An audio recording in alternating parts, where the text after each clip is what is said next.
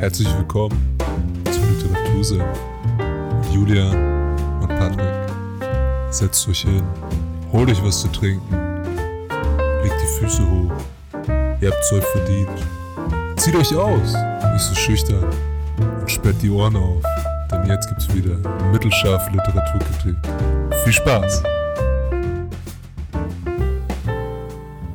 Servus, Havadere, hallo, moin, was geht ab? Herzlich willkommen beim Literatursenf Folge 8.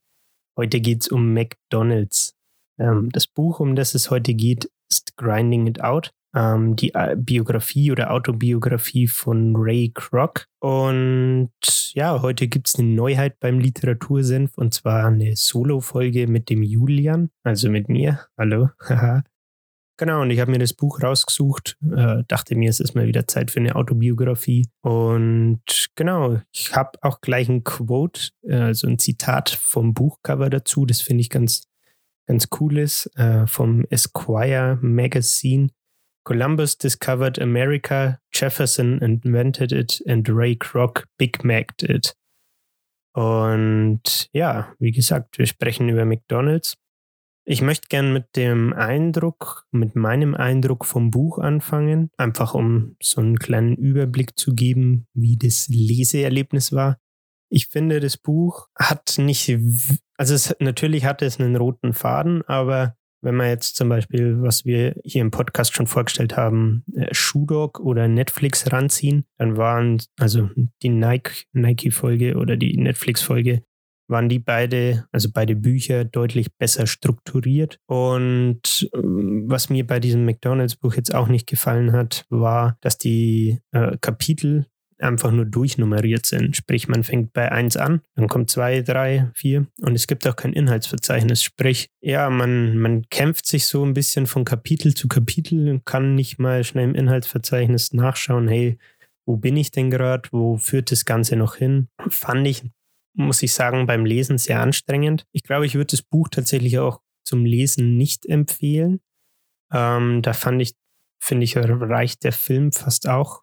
Äh, da komme ich dann später gleich nochmal drauf zu sprechen. Aber der Inhalt vom Buch war, finde ich, trotzdem so interessant, dass ich entschieden habe, das Buch fertig zu lesen, auch wenn es ein bisschen, ja, ich sag mal, ein harter Brocken war. Ne? Also muss man ganz klar sagen, habe schon, also wie gesagt, bei mir ist im Moment, was Autobiografien angeht, Shoe Dog von Phil Knight das absolute Nonplusultra. Und da kam dieses Buch von Ray Kroc. Er hat es geschrieben mit Robert Anderson, kam, finde ich, da nicht ran. Aber der Inhalt ist dennoch sehr interessant und darauf möchte ich äh, ja, weiter eingehen. Ähm, das Buch ist tatsächlich von 1977 ist somit auch das älteste Buch, das ich bisher gelesen habe, also was das Erscheinungsdatum angeht. Ist ganz einfach darauf zurückzuführen, dass der gute Mann, also der Ray Kroc, von 1902 bis 1984 gelebt hat.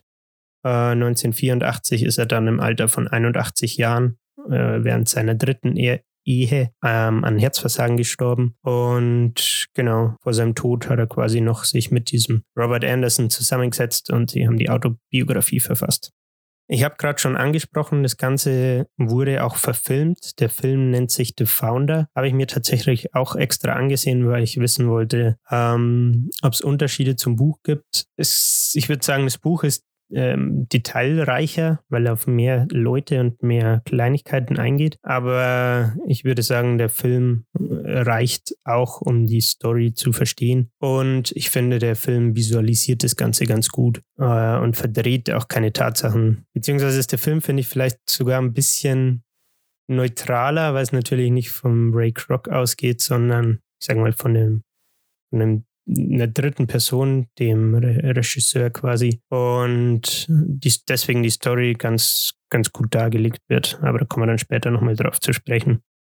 Ich habe kürzlich auch auf Netflix ähm, die Dokumentation Super Size Me angeschaut. Kann ich empfehlen, kann, kann man sich auf Netflix einfach mal reinziehen. Im Endeffekt geht es in dieser Dokumentation ähm, darum, dass man also bei uns ist es gar nicht so, aber in Amerika kann man seine Menüs supersizen.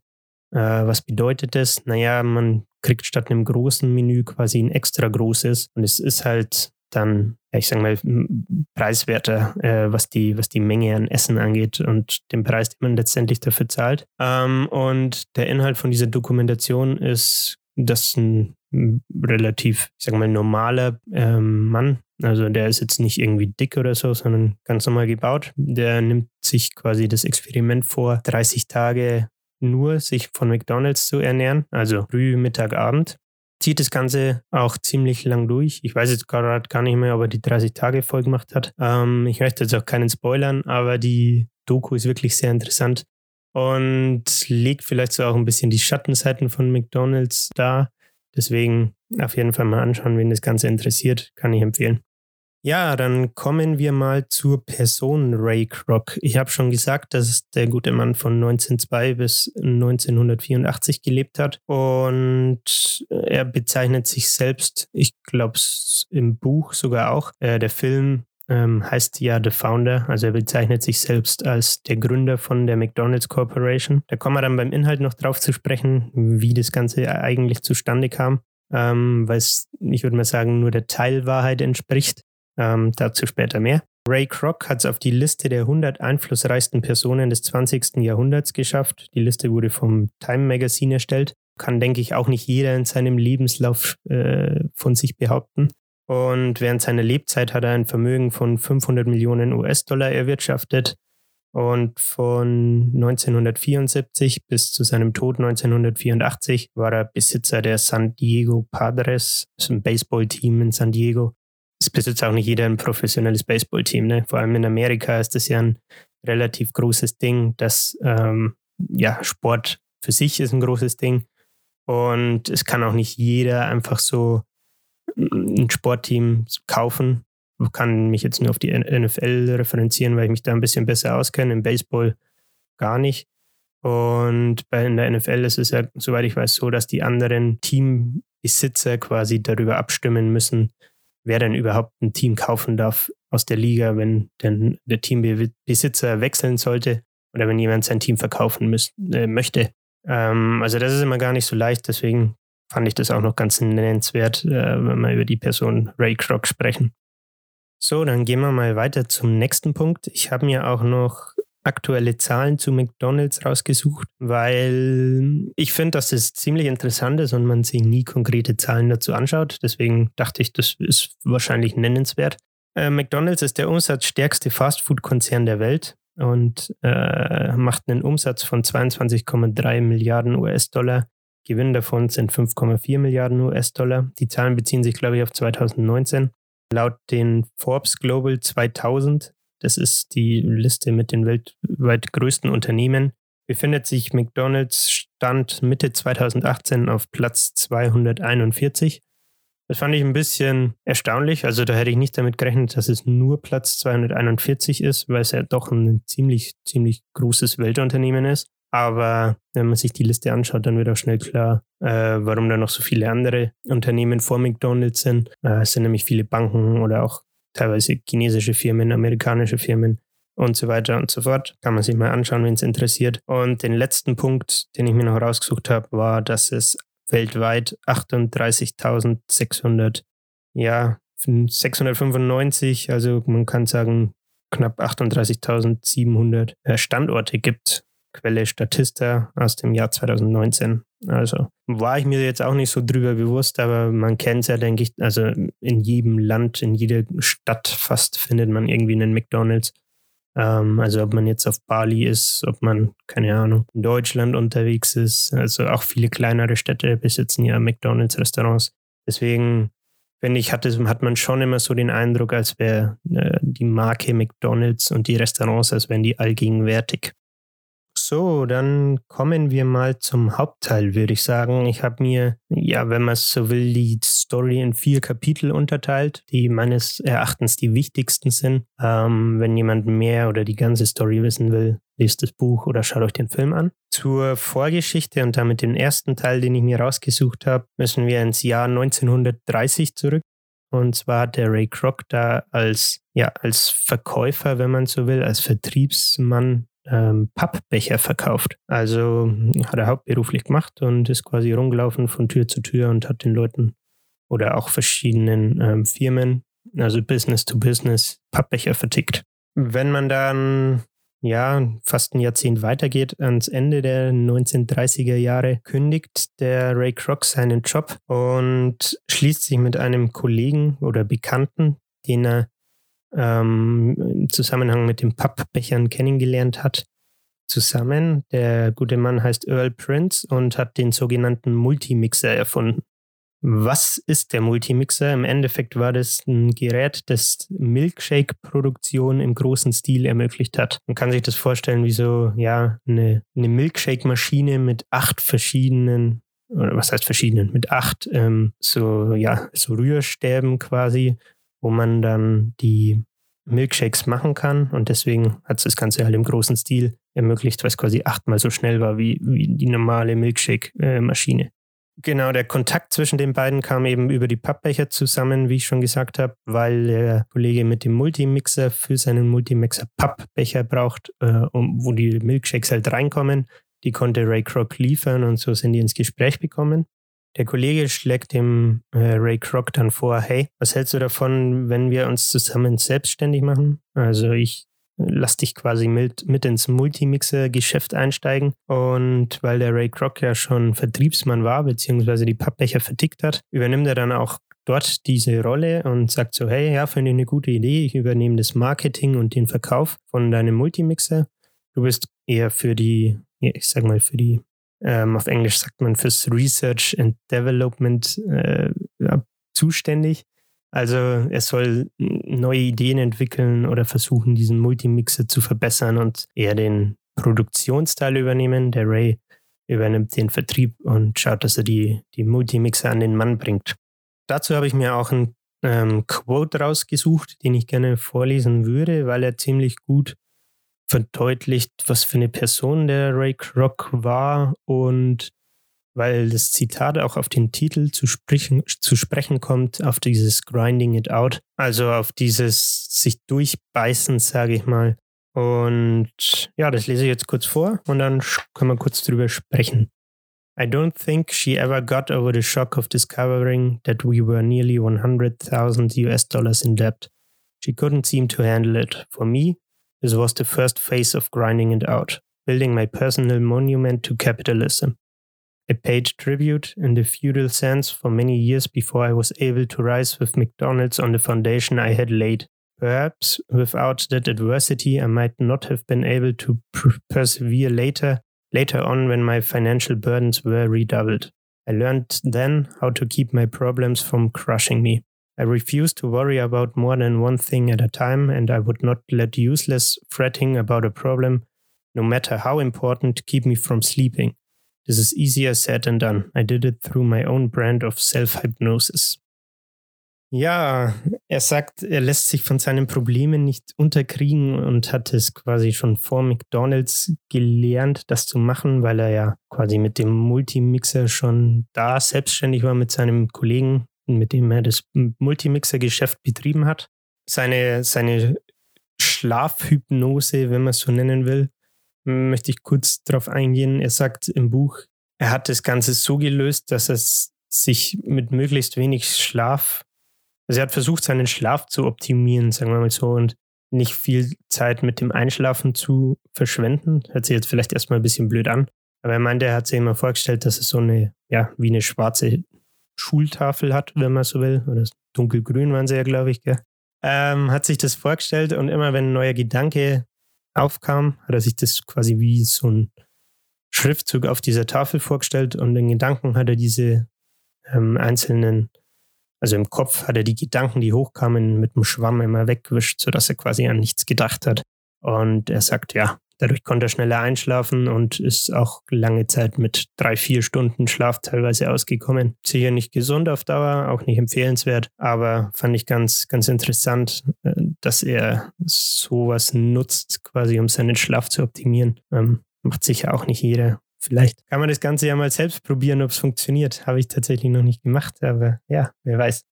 Ähm, was ich, auf was ich im Quote auch noch eingehen wollte, war, dass er sagt, ja, diese, also er war 100.000 äh, Dollar in den Schulden quasi und hatte diesen Schuldenberg. Und was er da halt gelernt war, war, dass er sich von diesen Problemen, wie zum Beispiel den Schulden, nicht unterkriegen lässt, sondern vielmehr, dass er daraus gelernt hat, wie er damit umgeht und halt quasi das Ganze, ich sage mal, positiv verwertet und als Antrieb nutzt, um eben ja mehr, mehr Aufwand oder mehr Umsatz zu generieren, indem er mehr Aufwand reinsteckt, sagen wir mal so. Das ist, glaube ich, ganz gut formuliert. Genau, dann kommen wir mal zu den McDonalds-Brüdern. Ich habe vorhin schon gesagt, dass er sich selbst als Gründer der McDonalds Corporation bezeichnet. Dann wird sich schnell die Frage stellen, hä, wieso kommen dann jetzt McDonalds-Brüder ins Spiel? Das Ganze lief folgendermaßen ab. Und zwar hatte er ja mit dem Kollegen dieses Multimixer-Geschäft. Er hat aber schnell gemerkt, dass, also es, er hat schon ein paar verkaufen können und an den Mann bringen können, aber er hat jetzt da drin nicht die große Zukunft gesehen und hat deswegen schon immer mit äh, einem Auge quasi auf neue Möglichkeiten, neue Herausforderungen geschaut und versucht auch neue Ideen zu entwickeln. Und eines Tages geht eben eine Bestellung über acht Multimixer ein. Ich habe vorhin gesagt, jeder Multimixer hat acht so Rührstäbe, ich weiß nicht genau, wie man es nennt.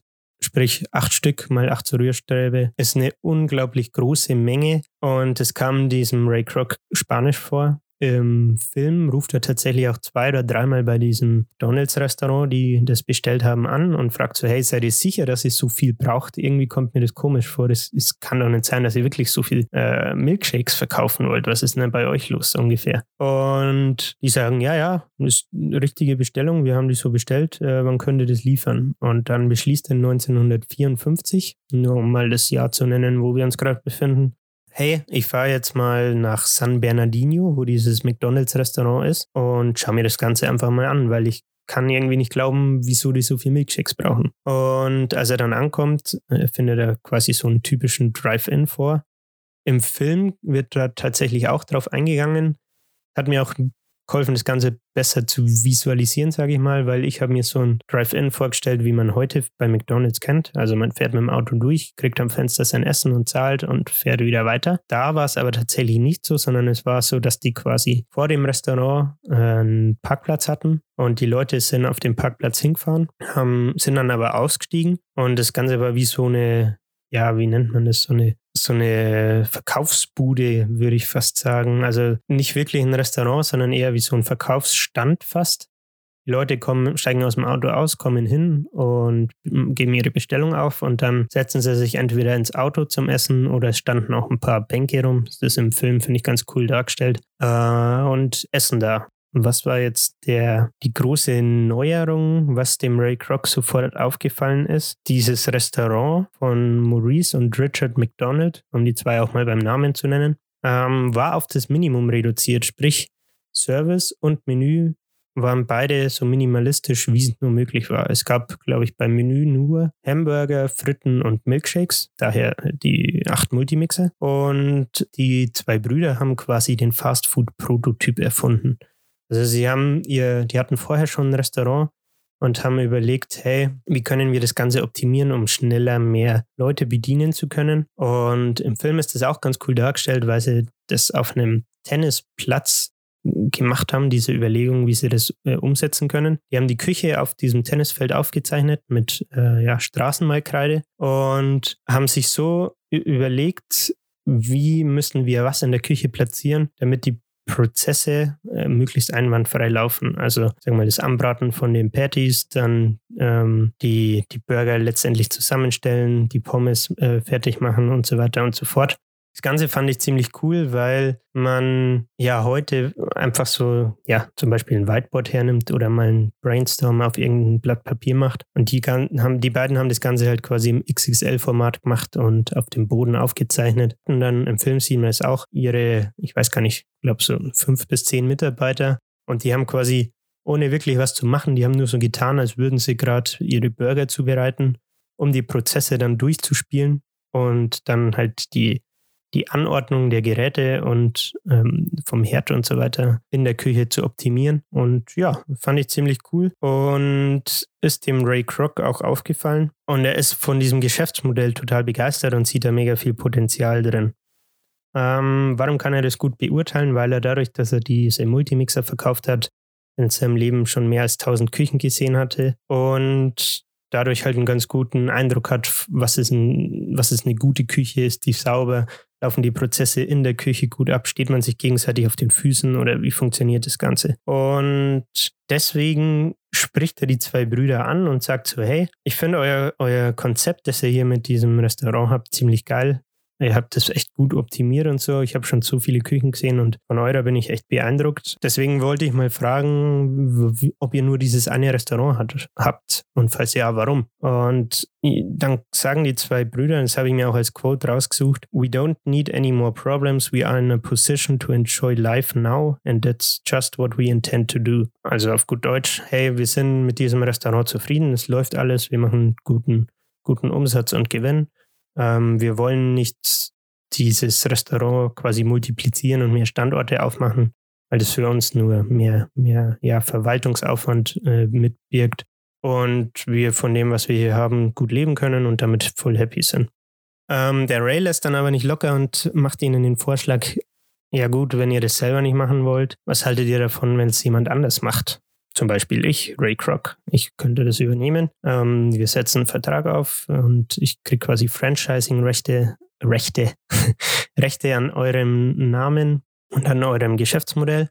Und ja, ich mache dann in den USA mehr Standorte auf. Das ist meine Vision von dieser Marke und was ich sehe, was man damit machen kann. Und dann geht das Ganze so ein bisschen hin und her. Er bearbeitet die ein bisschen. Letztendlich entsteht dann aber ein Vertragsverhältnis und der Ray Kroc kriegt die Franchise-Rechte für die gesamten USA.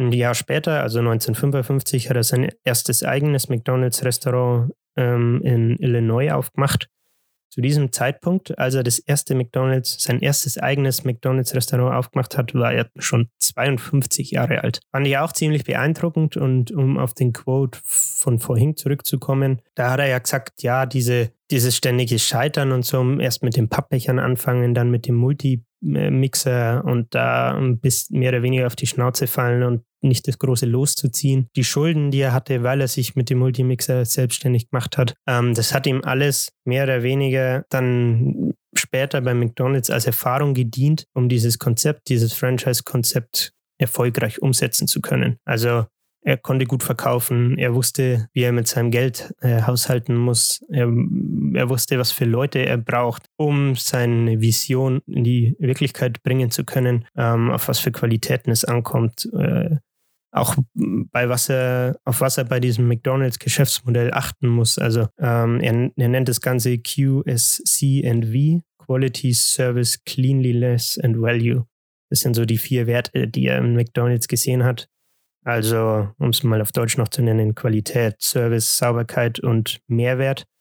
Ähm, der Mehrwert in dem Sinne für die Kunden natürlich Fast Food, also schnelles, einfaches Essen, das ziemlich günstig ist. Ein Hamburger hat äh, zu dieser Zeit, also 1955, 15 Cent gekostet. Ja, um das Ganze jetzt nochmal kurz zusammenzufassen, 1955 hat er also im Alter von 52 Jahren sein erstes eigenes Restaurant aufgemacht.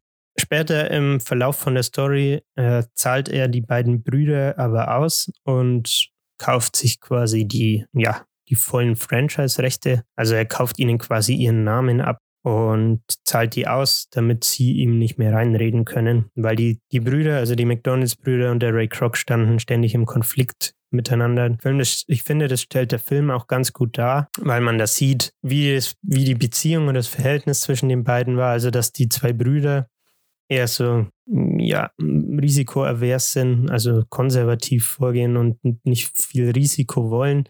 Und der Ray Kroc hat diese große Vision und will McDonalds möglichst groß und erfolgreich machen und ist dafür auch bereit, Risiko einzugehen, mal Schulden auf sich zu nehmen, einen Kredit bei der Bank zu holen, was weiß ich. Und dazu habe ich mir auch ein Quote, ein Zitat wieder rausgesucht, weil ich dachte, das trifft, das, das trifft den Nagel auf den Kopf. The McDonald's brothers were simply not on my wavelength at all. I was obsessed with the idea of making McDonald's the biggest and best. They were content with what they had. They didn't want to be bothered with more risks and more demands. Also im Endeffekt, was ich gerade schon gesagt habe, die hatten einfach keinen Bock, mehr Aufwand reinzustecken, mehr Verwaltungsaufwand zu haben und so. Und haben ihn auch deswegen immer so ein bisschen ausgebremst und deswegen hat er irgendwann für sich die Entscheidung getroffen, hey, es kann so nicht weitergehen, ich habe viel Größeres mit McDonald's vor, ich zahle die zwei jetzt einfach aus, dann habe ich mal Ruhe. und quasi volle Entscheidungsmacht und kann machen, was ich will. Das Ganze war im Jahr 1961 und er bezahlt den beiden 2,7 Millionen US-Dollar.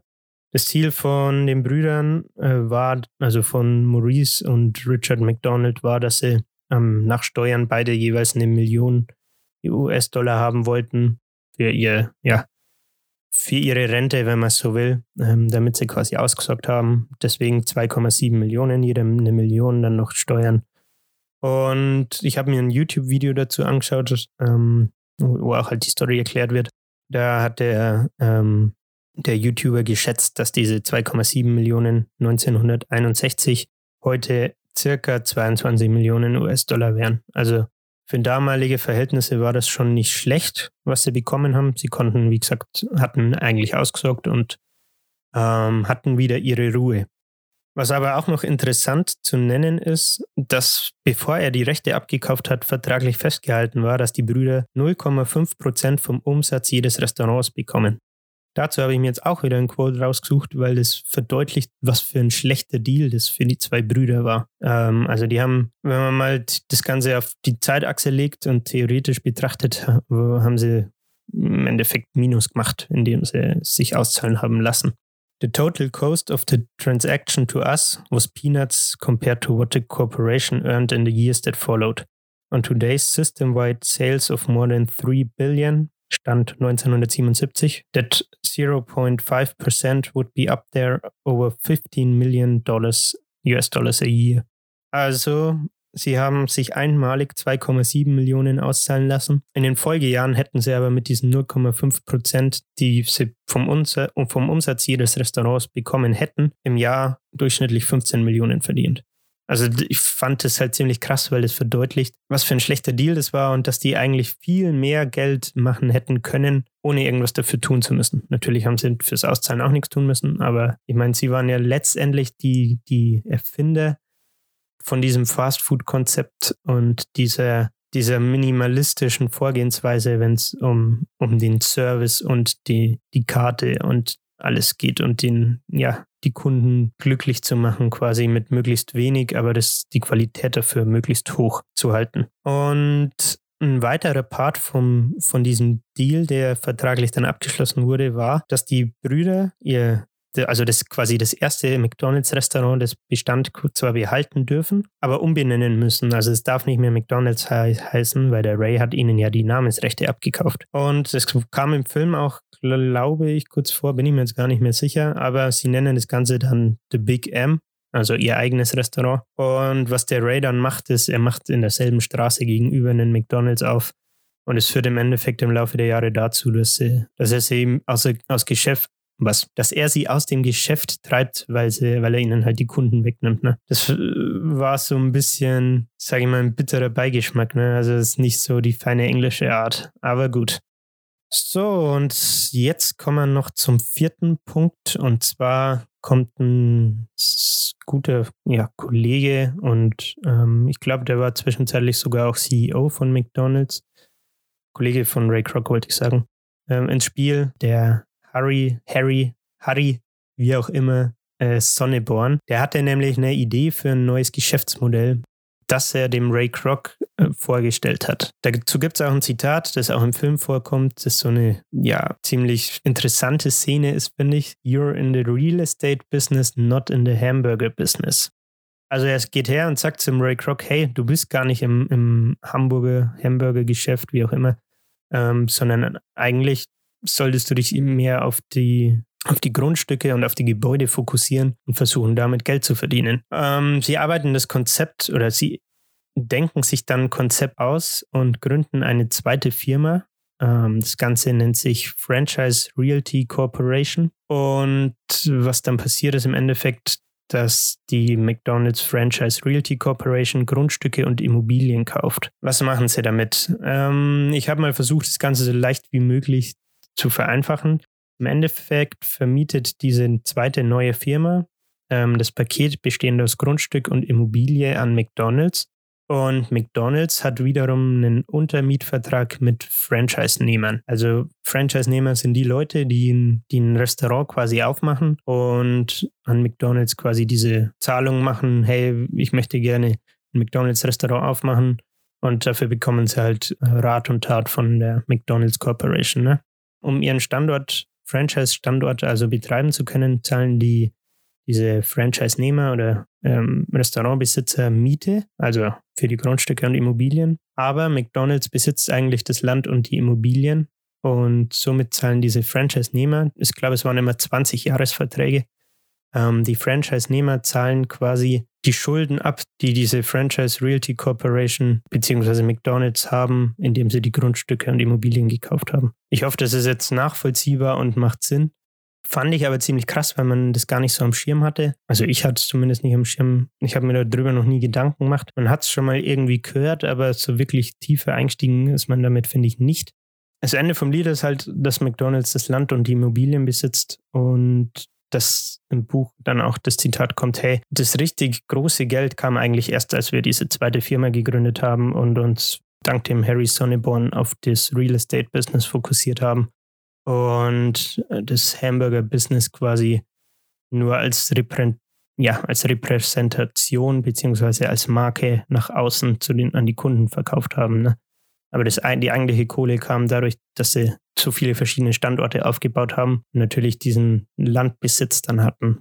Und durch dieses Modell mit dem Untermietvertrag an die Franchise-Nehmer konnte das Ganze sich halt abbezahlen. Und war in dem Sinne halt ziemlich ausgefuchst. Ne? Ähm, der letzte Punkt, auf den ich noch eingehen möchte, dann ist die Folge auch schon wieder zu Ende. Habe ich mir auf Wikipedia rausgesucht, weil mich das interessiert hat. Dieses Sonneborn-Geschäftsmodell, also mit dieser zweiten Firma, besteht bis heute. Und es stand dabei, dass es natürlich für die Firma McDonald's wahrscheinlich die bedeutendste finanzielle Entscheidung war. Und dass dieses Real Estate, also die Grundstücke und Immobilien, ähm, heute wahrscheinlich so 37,7 Milliarden US-Dollar ausmachen und ähm, ungefähr 99 Prozent der Assets von der Firma ähm, repräsentieren oder darstellen. Also 99 Prozent von dem Vermögen von McDonald's kommt eigentlich aus dem, aus dem Land und den Immobilien. Und das Ganze macht auch ungefähr 35 Prozent vom weltweiten äh, Umsatz. Fand ich ziemlich beeindruckende Zahlen und verdeutlicht das Ganze nochmal ganz gut, würde ich sagen. Wie gesagt, Quelle war Wikipedia, nagelt mich nicht drauf fest, aber jo. So, das war's dann von meiner Seite für heute. Ich hoffe, ich konnte euch die McDonald's-Story ein bisschen näher bringen und ihr habt das gelernt und was daraus mitgenommen. Lasst mich gerne auch mal wissen, ob dieses Format mal äh, zwischendurch auch eine Solo-Folge zu machen gut ankommt, ob es langweilig war, ob man mir zuhören kann, wenn ich den Patrick nicht als Gegenspieler dabei habe. Und vielleicht kommt es in Zukunft auch öfter, weiß ich noch nicht, wird sich zeigen. Aber ich möchte mich fürs Zuhören bedanken. Wie gesagt, schreibt mir gerne, wenn ihr irgendwie Verbesserungsvorschläge oder Anregungen habt. Und ciao und danke fürs Hören.